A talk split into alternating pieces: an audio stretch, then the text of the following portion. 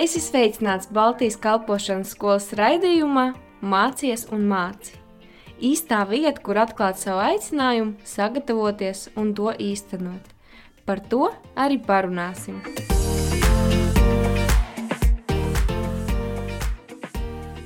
Sveicināti, dārgie radio klausītāji!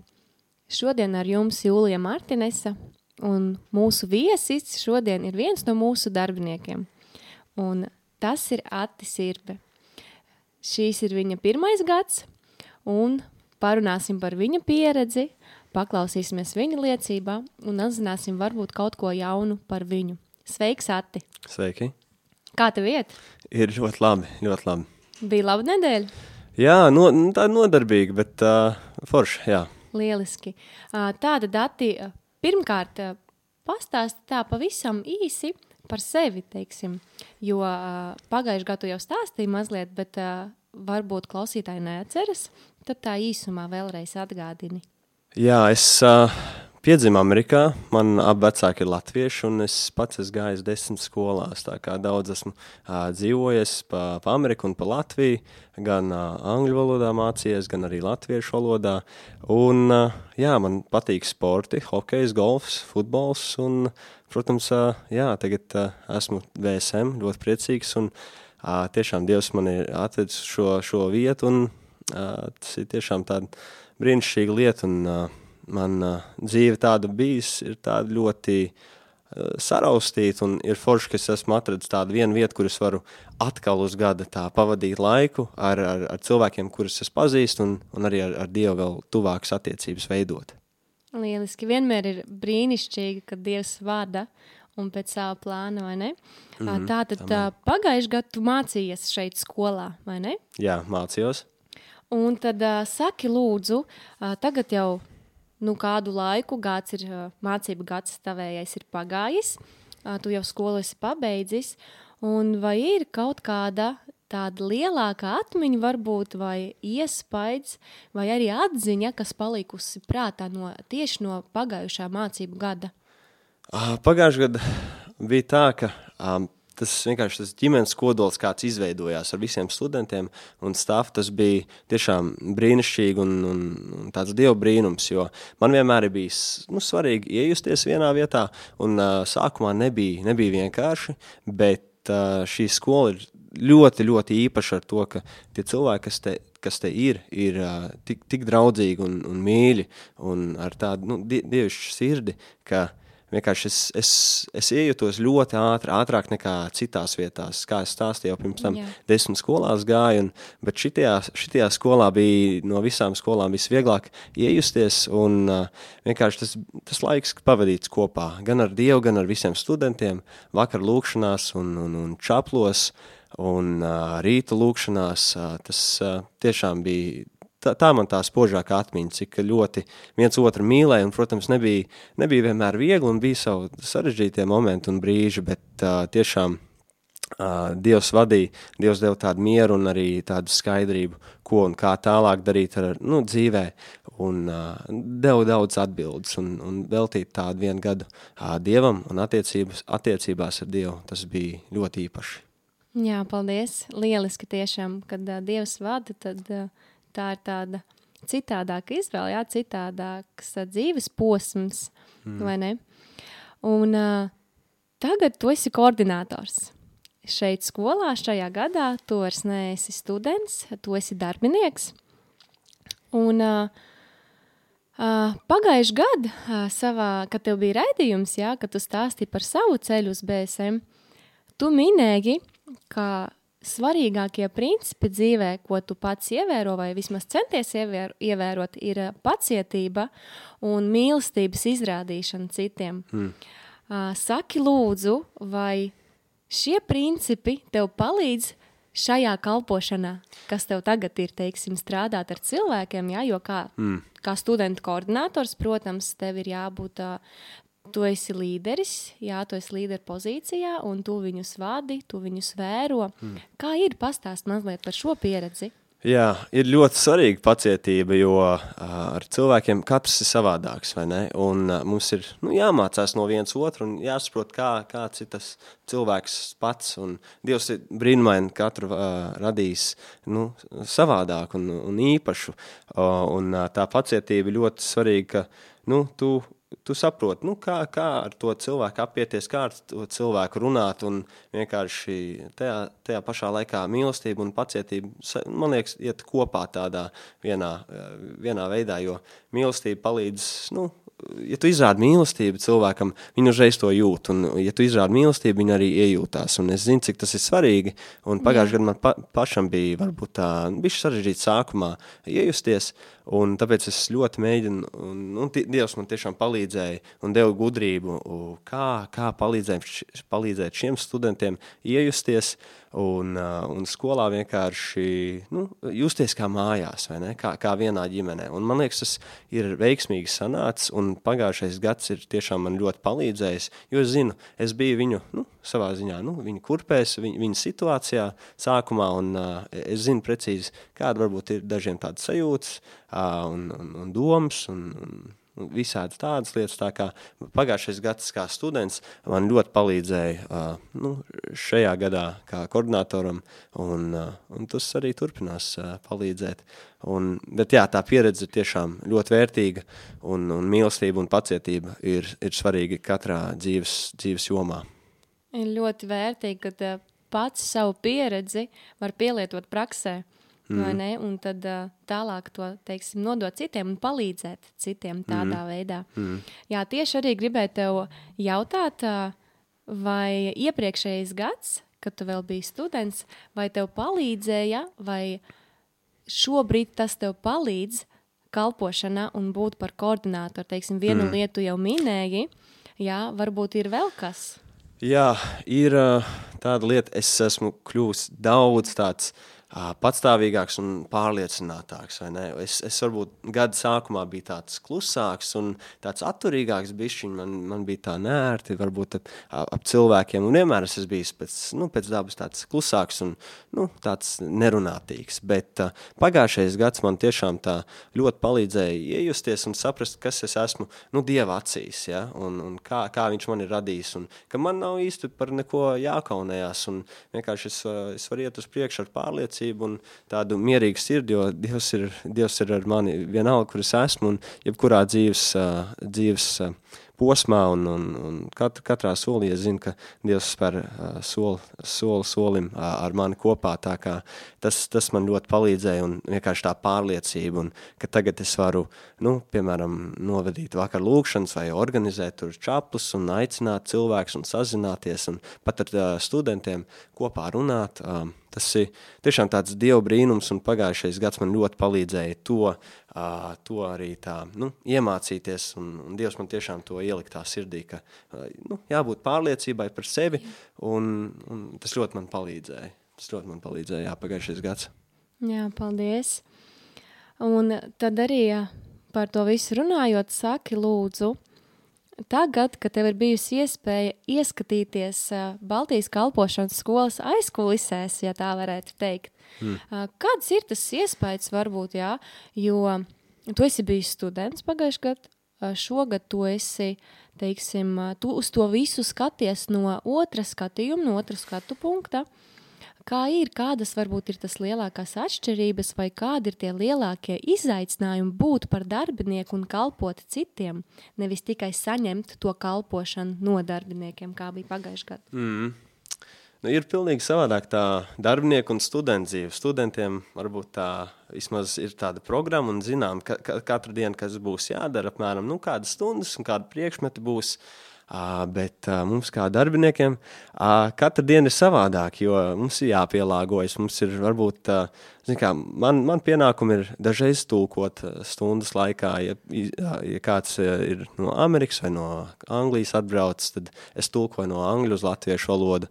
Vai arī, piemēram, nu, braukt uz veikalu pārtikai pakaļ, vai arī kaut kāda remonti parādās, vai ne? Vienmēr jau mājās kaut kas parādās un, un kaut kas tur jāpiefiksē un, un jāsalabo tā kā katra diena ir tāda, tāda savādāka, un, bet Dievs tiešām palīdz uh, ik katrā, ik katrā lietā. Un, uh, nu, sanāk tā, ka jā, tā, tās dienas ir dažreiz nu, nevar, nevar zināt, kā kur diena, un, un kā, kur, zin, kā arī students var pienākt pie tevis nu, un kaut ko parunāt gribās, vai ne, un pavadīt ar viņiem laiku kopā, un, un būt tādā līderu pozīcijā, ā, nu, koordinātoru pozīcijā, tas ir tāds, nu, diezgan, ā, nu, savā ziņā ā, mazliet tāds izaicinājums sarežģīti, sarežģīti jā, bet, uh, bet man ļoti pa patīk ar, ar, ar studentiem vienkārši pavadīt to laiku.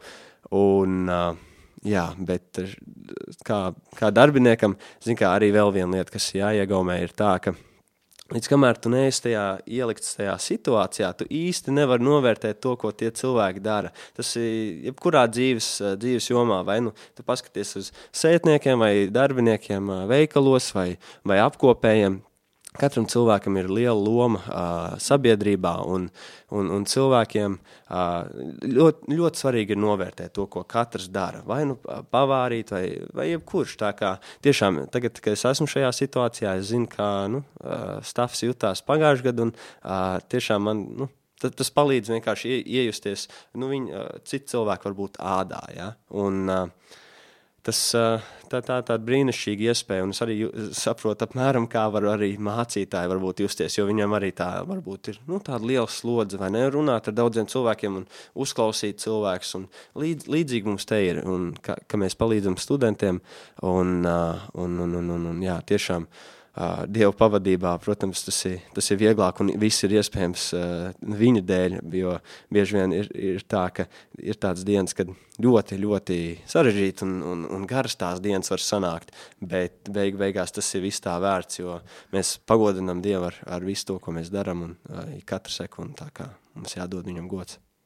Jā, paldies, At. Es domāju, ka tā ir tiešām lieliska atziņa, ko tu esi jau uh, ieguvis šajā laikā, tiešām saprast, ka ik katrs darbs, gan mazs, gan liels, ir vērtīgs, mm. īpaši Dieva acīs.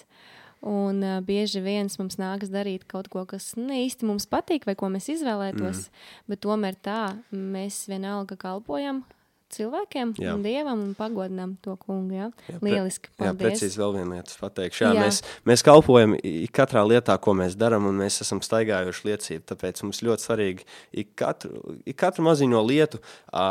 Tā, tās lietas cilvēki pamana, un, un Dievs pamana. Un, un tāpēc mēs varam būt piemēri ne tikai ar saviem vārdiem, bet arī ar savām darbībām. Jā, tieši tā. Lieliski. Mm. Paldies. Un tad uh, gribēju arī vēl jautāt. Pagājušajā gadā arī tajā raidījumā tu biji minējis, ka uh, tu gribēji iepazīt Dievu un uh, Dieva vārdu, uh, jā, un tev patīk uh, dalīties ar cilvēkiem, jā.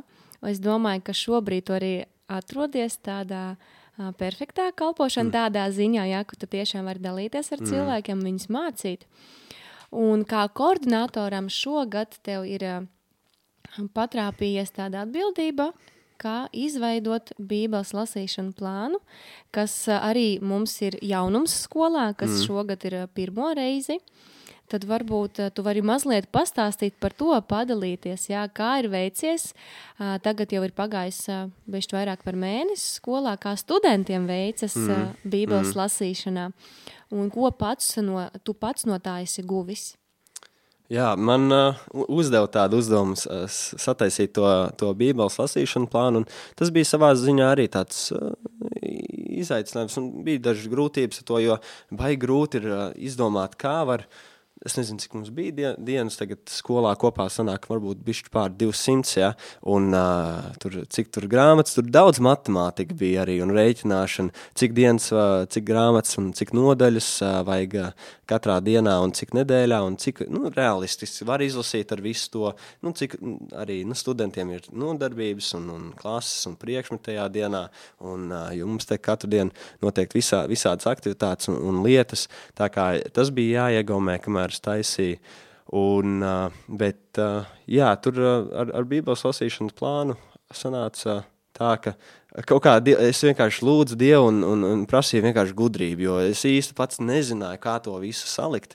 Uh, bet tiešām Dievs deva man gudrību un, un salikās tā, ka mums tieši, es neatceros, cik ir Salamana pamācībās uh, nodaļas, bet mums katru pirmdienu sanāk viena nodaļa, un man liekas, tas ir brīnišķīgs veids, kā uzsākt nedēļu ar vienu Salamana pamācības uh, ar nodaļu. Un, Un, un sanāca tā, un tad arī um, pieliku, uh, nu, tā, tā saliku tā visu to kopā, lai būtu visi tie, piemēram, priekšmeti, kas ir skolā un, un ko, ko, ko studenti mācīsies, lai ir izlasīts tās attiecīgās grāmatas jau līdz tam brīdim. Un tas bija ļoti svarīgi, mēs jau kā uh, viss stāvs to izrunājam, un, uh, un bija, bija tas arī bija sarežģīti, bet viss salikās pa plauktiņiem, un beig beigās ļoti veiksmīgi. Un man šķiet, es pats arī lasu kopā ar studentiem, un pagaidām ir ļoti, ļoti forši, un, un studenti tiek līdzi, un tas man ir svarīgākais, ka, ka viņi paši to visu, visu saprot, un mēs var, varam vakar lūkšanās vai jebkāda vienkārši tās nodaļas izrunāt, un ka mēs lasam visas tās lietas kopā, tas, ir, tas ļoti palīdz, jo tad ir tāda kopīga tēma, par ko var izrunāt un parunāties, un varbūt ir kaut kādi jautājumi, tad noskaidrot, un varbūt ir citam kaut kādas atziņas vai atklājumi, vai ne, kad, kad lasa.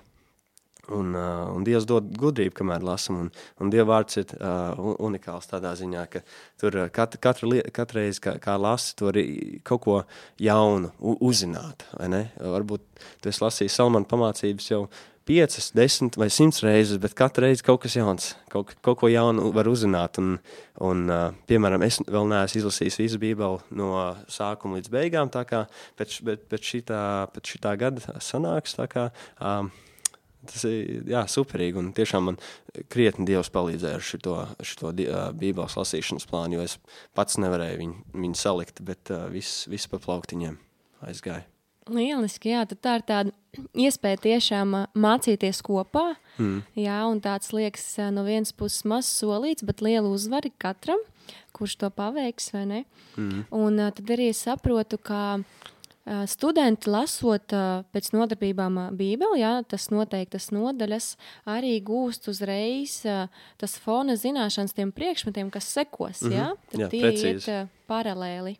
Jā, jā. Nu, viņi izlasa tās, tās sekcijas, tās grāmatas, tās nodaļas, kuras ir vajadzīgas. Un, Uh, es ar Matijas tur sarunāju, kur, kuras tieši vajag, un, un uh, jā, sanāca tiešām visu to salikt, jo mums daži skolotāji, nu, attiecīgi, kad, kad viņi mācīs, vai ne? Jo, piemēram, man pašam būtu ļoti noderējuši šī tāda bībeles lasīšana, jo es pats vēl nebiju izlasījis visu bībeli pagājušajā gadā, un jo, joprojām neesmu, bet Uh, vienkārši tas, ka varbūt es dažreiz biju tāds mazliet pa, pazudis, kamēr mēs runājam par kaut kādu tēmu. Jā, nu, kad, nezinu, tur pa veco derību, vai ne? Pirmām piecām mūža grāmatām es, es pats vēl nebiju visu izlasījis, un kad sākām iet tam cauri, protams, tas palīdzēja, bet ja tev ir tāda skaidrība un tu esi jau izlasījis un bišķiņi iepazinies par to, tām tēmām, tas ļoti palīdz, kamēr tu mācies, un tu vari, nu, vairāk koncentrēties uz to, ko skolotājs, ko skolotājs saka.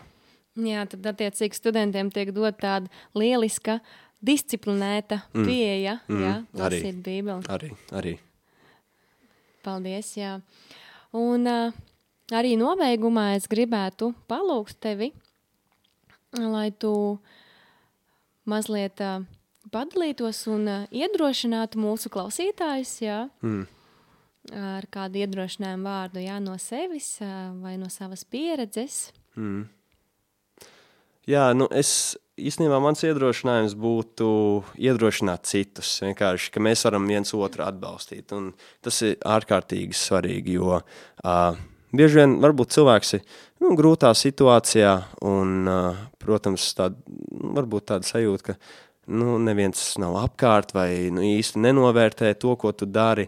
Uh, un, un, protams, Dievs, Dievs visu redz un, un, un novērtē visu, ko mēs darām viņa dēļ, bet dažreiz mums cilvēki var, var pievilt, ja, un uh, ļoti svarīgi ir būt kā, kā komanda, kā ģimene, ja, un tas ir, tas ir vissvarīgākais, man liekas, kas, kas var būt, jo bieži vien, nu, cilvēkam nav labi būt vienam, un ja mēs uh, pasakam, kaut vai iedodam nu, pieci, vai iedod, iedodam cilvēkam kulaciņu, vai uh, vienkārši nu, pasakām paldies, tādas maziņās lietas, tās ļoti, ļoti palīdz. Un, un, un viņas, nu, nu, viņas, viņas ir ļoti tādas iedrošinošas.